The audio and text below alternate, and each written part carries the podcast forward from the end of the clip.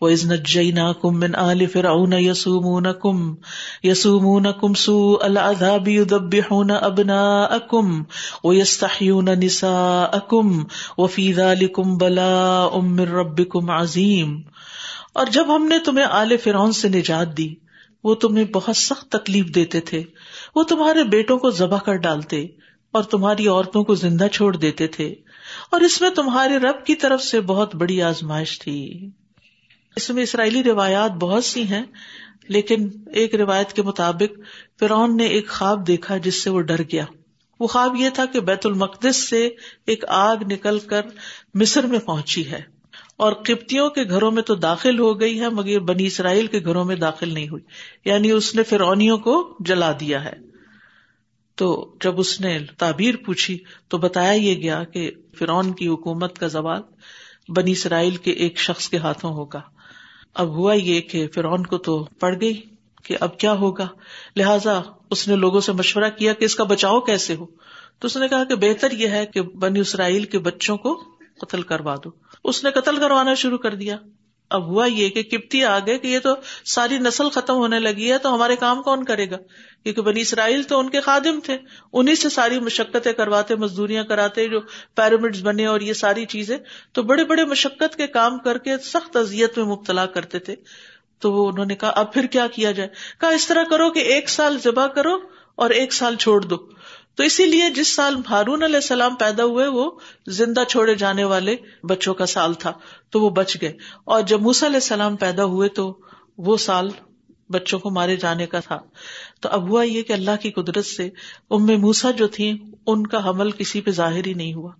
انہوں نے خاموشی سے بچے کو جنم دیا اور اس سے پہلے کہ کسی کو پتا چل کیونکہ گھر گھر کی تفتیش ہوتی تھی کہ کہیں کو بچہ تو نہیں پیدا ہو رہا، تاکہ اس کو مروا دیا جائے۔ تو اب جو ہی یہ پیدا ہوئے تو اللہ تعالیٰ کا حکم آیا کہ ان کو باسکٹ میں ڈال کے دریا کے حوالے کرو اور اللہ سبحانہ تعالیٰ ٹیک کیئر کرے گا۔ تو بہرحال ہم نے تمہیں نجات دیا آل فرون سے۔ وہ تمہیں سخت عذاب دیتے تھے۔ یعنی تم سے جبری مشقتیں لیتے تھے۔ جبری مشقت ہوتی ہے نا کہ ریوارڈ کچھ نہ دینا، لیکن کام خوب کروانا، بغیر معاوضے کے کام کرانا، اور مشکل ترین کام کروانا، اور بھوکا پیاسا رکھ کے کام کرانا، اور دھوپ اور گرمی میں کام کروانا۔ یعنی فرعونی اپنی تمدن اور شان و شوکت اور ترقی کے لیے ساری خدمت تم سے لیتے تھے۔ اور پھر اس کے بعد مزید مصیبت کیا آئی کہ تمہارے بیٹوں کو ذبح کرتے تھے اور تمہاری عورتوں کو زندہ چھوڑ دیتے تھے۔ لڑکیوں کو کچھ نہیں کہتے تھے، لڑکے سارے مروا رہے تھے۔ وفی ذالکم بلاؤن اور اس میں ایک آزمائش تھی۔ مر رب کو عظیم تمہارے رب کی طرف سے بہت بڑی۔ یعنی بظاہر تو یوں لگ رہا تھا جیسے پھر اون یہ مصیبت ڈال رہا ہے، لیکن حقیقت یہ ہے کہ یہ امتحان اللہ کی طرف سے تھا۔ بعض اوقات دنیا میں جو مصیبتیں آتی ہیں، کسی انسان پر یا کسی قوم پر، تو وہ اللہ کی طرف سے ایک امتحان ہوتا ہے، ایک آزمائش ہوتی ہے، تاکہ یہ قوم جاگے، یہ انسان جاگے۔ ایک انسان میں بہت پوٹینشیل ہوتا ہے، لیکن وہ وقت ضائع کر رہا ہوتا ہے، وہ سستی کر رہا ہوتا ہے، وہ بےکار کاموں میں لگا ہوتا ہے۔ تو اللہ تعالیٰ اسے کسی ایسے حادثے سے دو چار کر دیتا ہے کہ اس کی آنکھیں کھل جاتی ہیں۔ کبھی وہ دین کی طرف پلٹ آتا ہے، کبھی وہ دنیا میں بھی بہت بڑے بڑے کام کرنا شروع کر دیتا ہے۔ تو یہ اللہ تعالیٰ کی طرف سے ایک رحمت ہوتی ہے۔ اگرچہ بلا کا لفظ جو ہے، عربی میں دونوں طرح سے استعمال ہوتا ہے یعنی اچھے معنوں میں بھی اور برے میں بھی۔ وہ نبلو کم بالخیر و شرف اتنا تو یہاں پر ایک معنی یہی کیا گیا کہ تمہارے لیے یہ امتحان اللہ کی طرف سے تھا۔ اور دوسرا یہ کہ یہ ایک امتحان تو آیا لیکن اس کے ذریعے خیر بھی پھوٹی کہ موسی علیہ السلام کو اللہ سبحان تعالیٰ نے بچا کے تمہارے لیے آزادی کا انتظام کیا۔ تو وہ پیچھے فرمانے کہ تم پر انعامات کیے۔ اب یہ مسلسل انعامات کی تفصیل آ رہی ہے۔ وہ اس فرق نہ بکم البحرف انجئی نہ کم و اغرق نہ آل فراؤن و ان تم تنظرون۔ اور جب ہم نے تمہارے لیے سمندر کو پھاڑ دیا، پھر ہم نے تمہیں نجات دی اور آل فرعون کو ہم نے غرق کر دیا اور تم دیکھ رہے تھے۔ فرعون کو سمندر میں غرق کر دیا۔ یعنی ہوا یہ تھا کہ اللہ سبحان تعالیٰ نے موس علیہ السلام کو حکم دیا کہ وہ اپنا اصا مارے سمندر پر، تو کہتے ہیں کہ اس سے بارہ راستے نکل آئے۔ اور پھر بنی اسرائیل جو تھے جو بارہ قبیلوں میں تھے، اپنے اپنے رستے پر وہ سمندر پار کر گئے۔ لیکن فرعون جو کہتا تھا، یہ ساری نہریں اور یہ دریا میرے ہیں وہ اسی سمندر کی یا دریا کی لپیٹ میں آ گیا۔ اور یہاں پر آپ دیکھیں کہ یہ خاص معجزہ تھا علیہ السلام کا، اور اللہ تعالیٰ کی طرف سے بڑا انعام تھا کہ کس طرح پانی کے اندر سے ان کے لیے راستہ بنا۔ وہ اغرق نہ آل فرعون آل فرعون کو اور آل جو ہوتی ہے، اس میں سب سے پہلے گھر والے ہوتے ہیں۔ یہ اصل میں اہل تھا، لیکن پھر یہ اہل سے آل بنا یعنی مراد اس سے گھر والے اور اتبا فالوورس یعنی جو بھی فرعون کے فالوورس تھے، اس کی اپنی قوم، وہ سب مراد ہے وہ ان تم تنظرون، اور تم دیکھ رہے تھے۔ تمہاری آنکھوں کے سامنے اللہ نے تمہارے دشمن کو غرق کر دیا، جو تمہارے لیے بہت بڑی مصیبت بنا ہوا تھا۔ یہ بھی کسی پر اللہ کا بہت بڑا انعام ہوتا ہے کہ وہ انسان کمزور ہو، وہ بدلا نہ لے سکتا ہو، لیکن اللہ سبحان و تعالیٰ اس کی طرف سے بدلا لے لے۔ اور یہاں یہی ہوا ہے۔ اسی لیے ہم دیکھتے ہیں کہ جس روز بنی اسرائیل کو نجات ملی تھی، تو موسا علیہ السلام بطور شکر اس دن کا روزہ رکھا کرتے تھے۔ یعنی شکرانے کا روزہ رکھتے تھے۔ اور یہ عاشورہ کا روزہ، دس محرم کا روزہ جو ہے، اس کی طرف اشارہ ہے۔ آپ صلی اللہ علیہ وسلم سے عاشورہ کے دن کے روزے کے بارے میں پوچھا گیا، تو آپ نے فرمایا کہ یہ گزرے ہوئے ایک سال کے گناہوں کا کفارہ بن جاتا ہے۔ اور یہ بھی ایک جگہ فرمایا کہ موسی علیہ السلام زیادہ حقدار ہیں کہ ہم ان کی پیروی کریں، کیونکہ یہود مدینہ میں یہ روزہ رکھا کرتے تھے۔ وہ ادبا ادنا موسا اربعین علیہ لطن تخص تم الجلا ممبادی و ان تم ظالمون۔ اور جب ہم نے موسا سے چالیس رات کا وعدہ لیا، پھر تم نے اس کے بعد بچڑے کو معبود بنا لیا اور تم ظالم تھے۔ اس واقعے کا پس منظر یہ ہے کہ یہ اس وقت ہوا کہ جب فرونیوں سے نجات پانے کے بعد بنو اسرائیل جزیرہ نمایاں سینا میں پہنچے، وہاں اللہ سبحان تعالیٰ نے موس علیہ السلام کو تورات دینے کے لیے چالیس راتوں کے لیے کوہ تور پر بلایا۔ موس علیہ السلام کے جانے کے بعد اول وہ تیس راتوں کے لیے گئے تھے، پھر دس ایکسٹینڈ ہوئی تھی تو جب وہ واپس نہیں آئے تیس دن کے بعد تو ان کی قوم کا جو ایک شخص تھا سامری، اس نے کہا کہ تم اپنے زیورات میرے پاس لاؤ، میں تمہیں الہ بنا کر دیتا ہوں۔ اور موسا کا الہ تو بھول چکا ہے۔ نوزب اللہ اس لیے ہم اب اپنا ایک اور الہ بناتے بنیادی طور پر چونکہ یہ فرونیوں کے ساتھ رہتے تھے اور وہ ایک مشرق قوم تھی، گائے کی پوجا کرنے والی تھی، تو یہاں پر ہم دیکھتے ہیں کہ بنی اسرائیل اپنی اسی پرانی ذہنیت میں مبتلا تھے۔ اللہ نے ان کو نجات دی تھی اس سب سے، لیکن آ کر یہاں موسی علیہ السلام کے جانے کے چند دنوں بعد ہی بچڑا بنا کے اس کی پوجا شروع کر دی۔ ثم افونا ان کم ممباد اللہ کم تشکرون۔ پھر اس کے بعد ہم نے تمہیں معاف کر دیا تاکہ تم شکر ادا کرو۔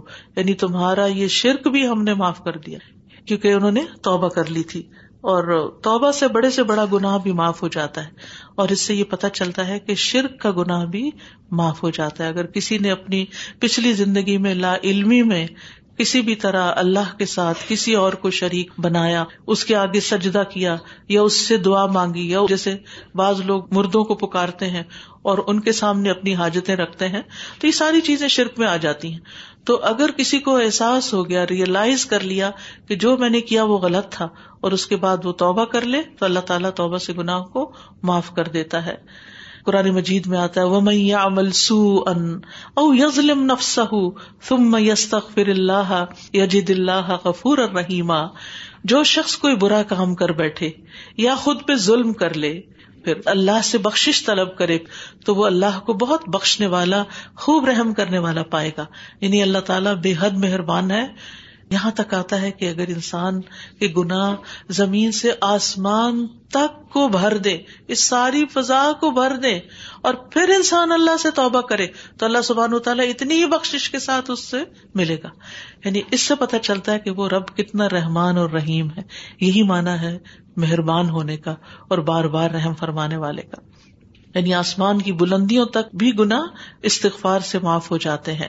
اسی طرح ایک اور جگہ پر آتا ہے، اور اے ابن آدم، اگر تو زمین کے برابر گنا لے کر میرے پاس آئے، اس حال میں مجھ سے ملے کہ میرے ساتھ شرک نہ کیا ہو، تو میں تجھے ان گناہوں کے بقدر بخش دوں گا۔ اس لیے ہمیں اپنی زندگی میں استغفار کو کثرت سے شامل کرنا چاہیے کہ اللہ میں ان گناہوں کی بھی معافی مانگتی ہوں، جس کو میں جانتی ہوں، اور ان کی بھی معافی مانگتی ہوں جن کو میں نہیں جانتی۔ کیونکہ آپ دیکھیے کہ چلتے پھرتے، اٹھتے بیٹھتے، بازو کا جان بوجھ کے، بازو کا انجانے میں کبھی ہم کسی کا دل دکھا دیتے ہیں، کسی کی برائی کر بیٹھتے کسی کے ساتھ کوئی زیادتی کر جاتے ہیں۔ بے شمار چیزیں ہیں ایسی کہ جن کا ہم کبھی احساس بھی نہیں کرتے اور وہ ہم سے ہوتی چلی جاتی ہیں۔ تو اس لیے انسان کو اللہ کی طرف بار بار پلٹنا چاہیے۔ وہ از آتی نا موسل کتاب اب فرقان اللہ اللہ کم تحتون اور جب ہم نے موسا کو کتاب اور فرقان عطا کی تاکہ تم ہدایت حاصل کرو۔ کتاب سے مراد کون سی کتاب ہے؟ علیہ السلام کو کون سی کتاب دی گئی تھی؟ تورات۔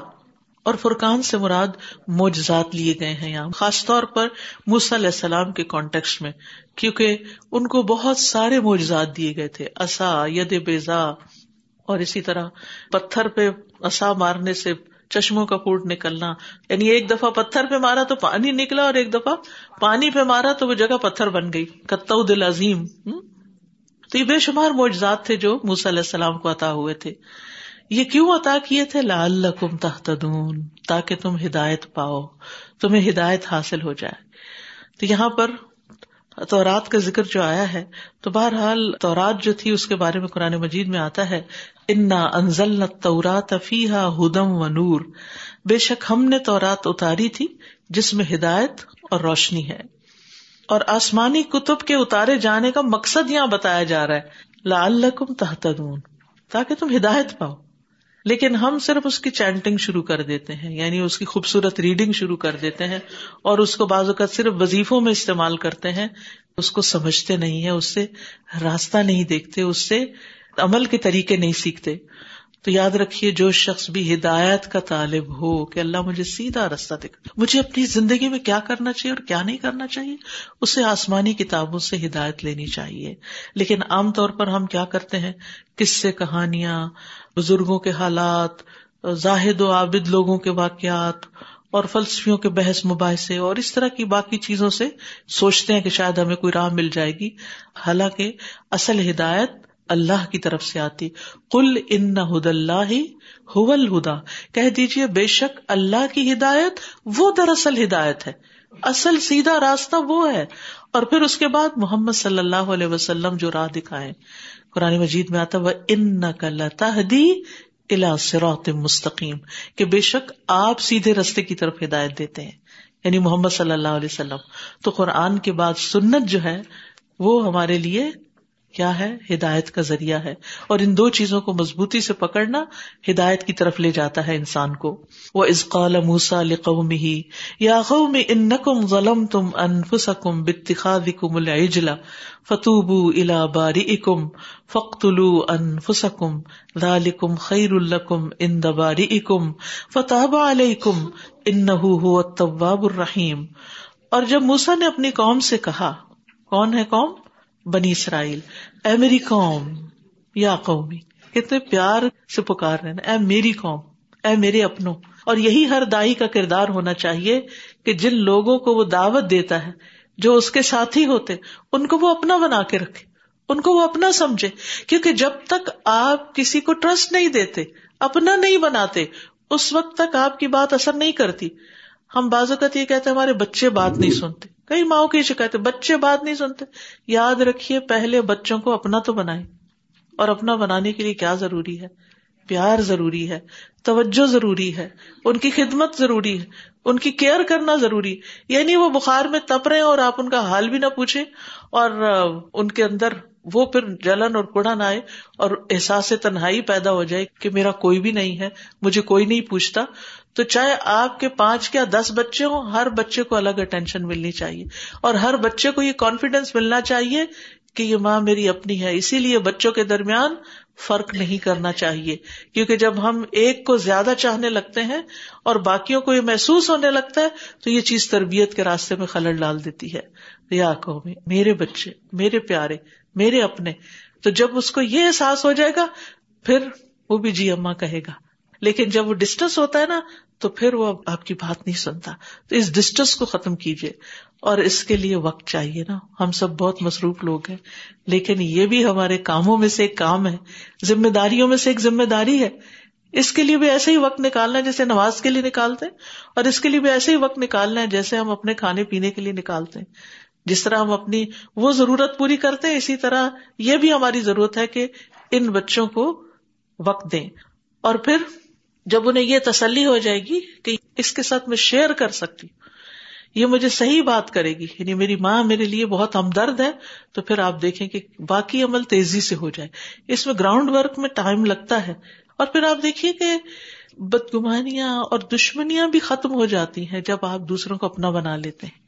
یہ بہت سی بدگمانیاں کس چیز کی پیداوار ہوتی؟ جب ٹرسٹ نہیں ہوتا۔ تو ٹیم ورک کے لیے ٹرسٹ بڑا ضروری ہوتا ہے اور اس کو پیدا کرنا ہوتا ہے اور اس کے لیے معاف کرنا ہوتا ہے۔ اس کے لیے صبر کرنا ہوتا ہے، اس کے لیے درگزر کرنا ہوتا ہے کہ کوئی بات نہیں، غلطی ہوگی، سب سے ہوتی ہیں۔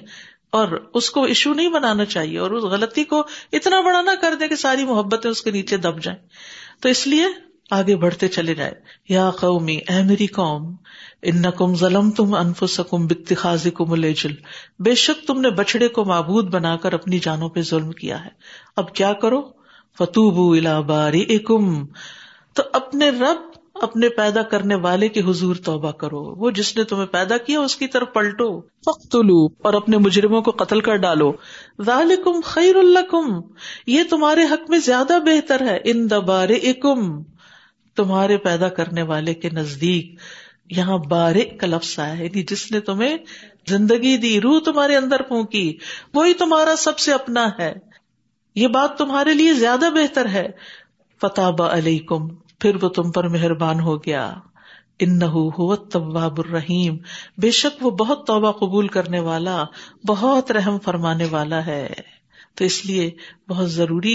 کہ گناہ کے بعد، اور گناہ بھی چھوٹا موٹا نہیں، یہاں شرک ہے جو کہ سب سے بڑا ظلم ہے اس گناہ کے بعد، کیونکہ ظلم کا لفظ جو ہے نا قرآن مجید میں شرک کے معنوں میں بھی آتا ہے۔ تو اللہ کی طرف لوٹو یعنی تم اب اس سے دور نہ ہو جانا۔ کیونکہ بعض اوقات ایسا ہوتا ہے نا کہ انسانوں کے ساتھ تو، کہ جب کسی انسان کے حق میں ہم سے کوئی قصور ہو جاتا ہے تو ہم اس سے ڈر جاتے ہیں۔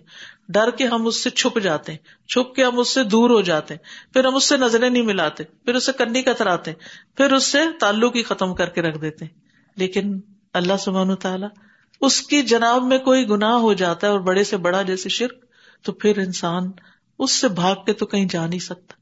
وہ کا من کا میں تیری پناہ لیتا ہوں تجھی سے۔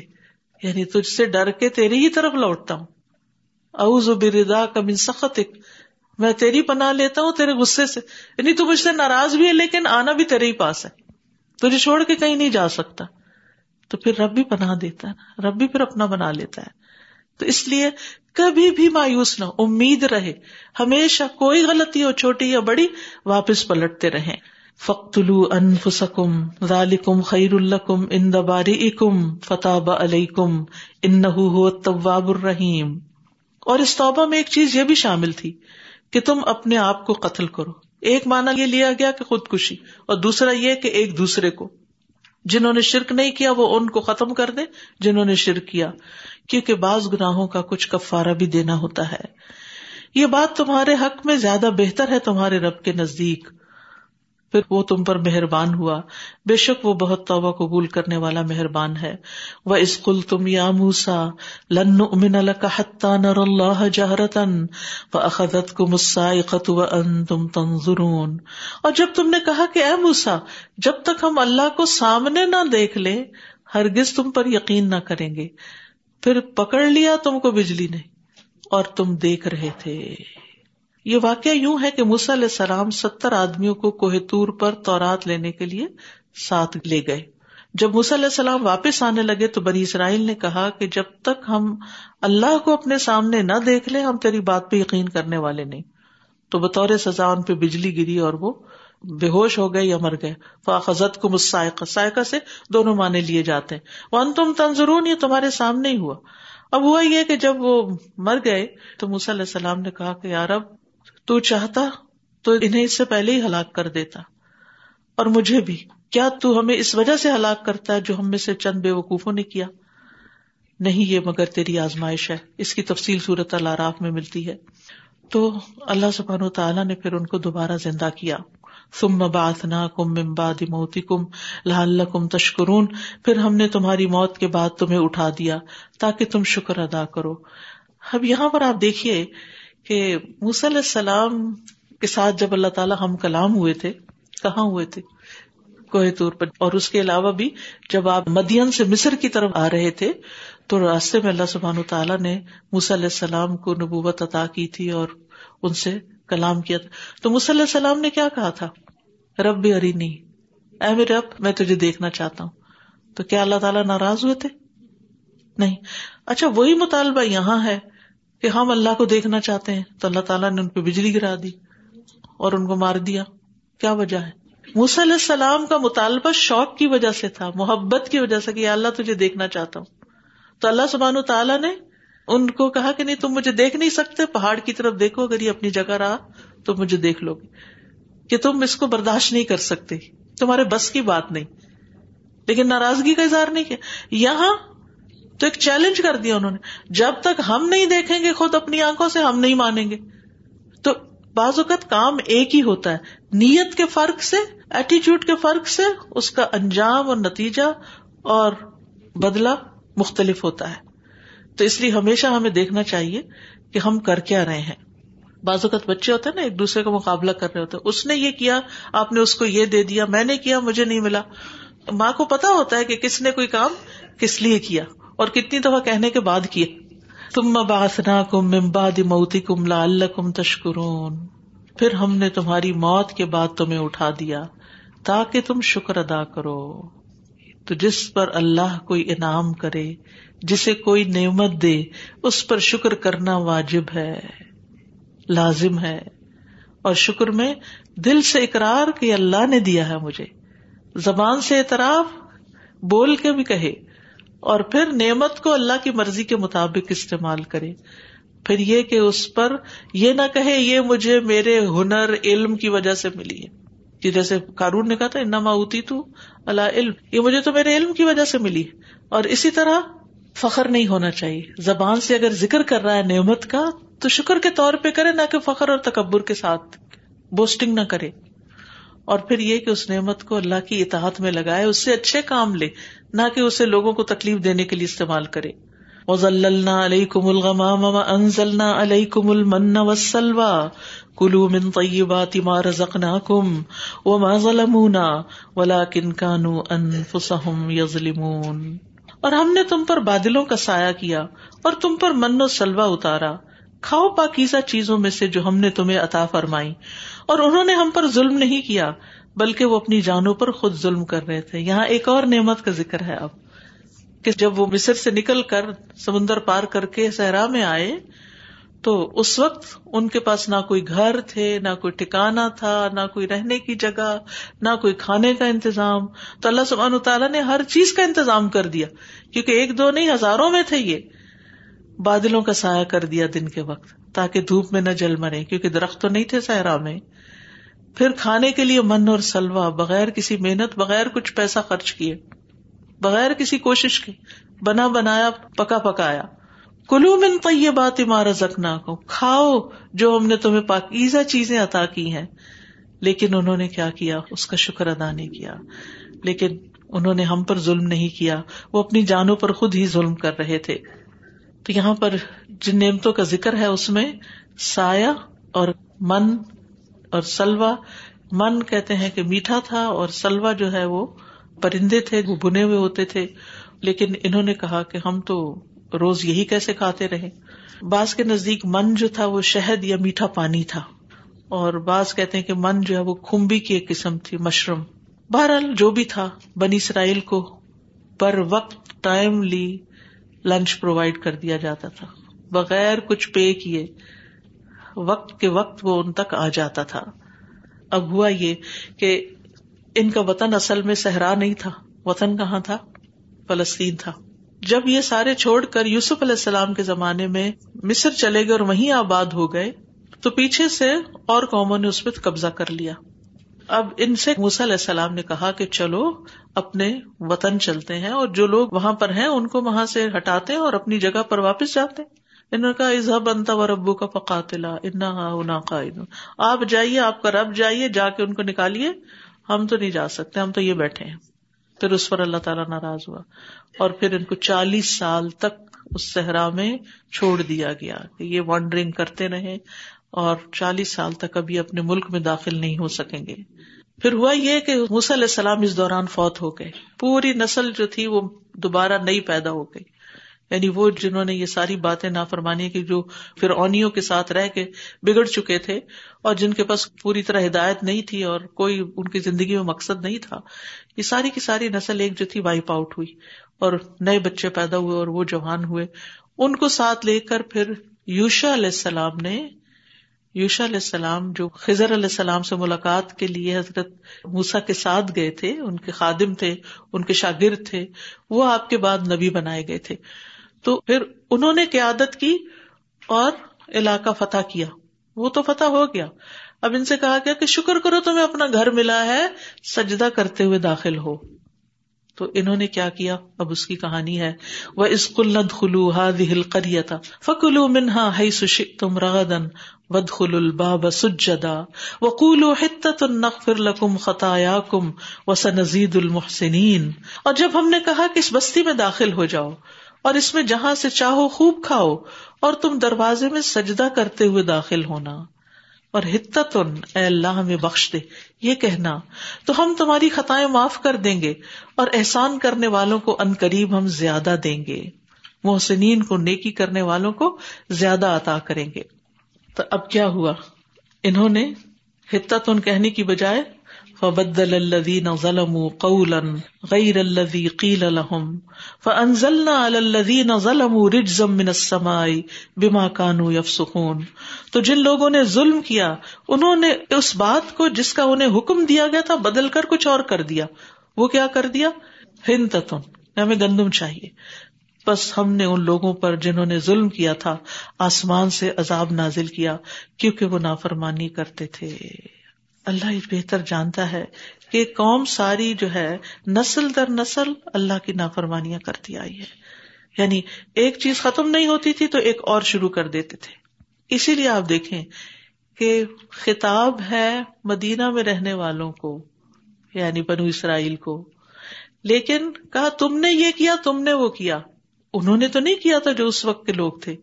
کنہوں نے کیا تھا؟ تو ان کے آبا و اجداد ہزاروں سال پہلے کر گئے تھے۔ لیکن یہ ان کے ان گناہوں پر شرمندہ نہیں تھے، فخر کرتے تھے۔ تو جب آپ کسی کے گناہ پر اس کو شے دیتے ہیں، وہ شعور نہیں رکھتے نا؟ جب آپ کسی کی غلطی کو غلطی ہی نہیں کہتے، تو پھر آپ بھی اس کے ساتھی شمار ہوتے ہیں۔ اسی لیے ہمیں کہا گیا تعاون البر و تقوا ولا تعاون السم ولادوان تو انہوں نے سجدہ کرنے کی بجائے اپنی پشت پر گسٹ گسٹ کے داخل ہو اکڑ اکڑ کے۔ جھک کر داخل ہونے کی بجائے اکڑ کے داخل ہوئے اور ہتن گناہ بخش دے کہنے کی بجائے ہندت ان مذاق اڑایا۔ یہ ان کے علماء کا چونکہ حال تھا کہ اللہ کے کلام میں تبدیلی کر دیتے تھے، تو یہی پھر ان کے عوام کے اندر بھی آئی کہ انہوں نے بھی اس لفظ کو بگاڑ دیا۔ اب ان کے اوپر کیا عذاب آیا تھا؟ کہا جاتا کہ تعاون پھیل گیا تھا ان کے اندر۔ رسول اللہ صلی اللہ علیہ وسلم نے فرمایا، تعاون اللہ کی بھیجی ہوئی آفت یا عذاب ہے۔ جو بنی اسرائیل پر بھیجا گیا، یا ان لوگوں پر جو تم سے پہلے تھے۔ بس جب تم سنو کہ کسی زمین میں تعاون پھیل گیا ہے تو اس میں مت جاؤ۔ اور اگر وہ ایسی سرزمین میں واقع ہو جائے جس میں تم لوگ موجود ہو، تو وہاں سے بھاگ کر نکلو مت، کیونکہ وہ جم ساتھ جائیں گے اور پھر اور بھی لپیٹ میں آئیں گے۔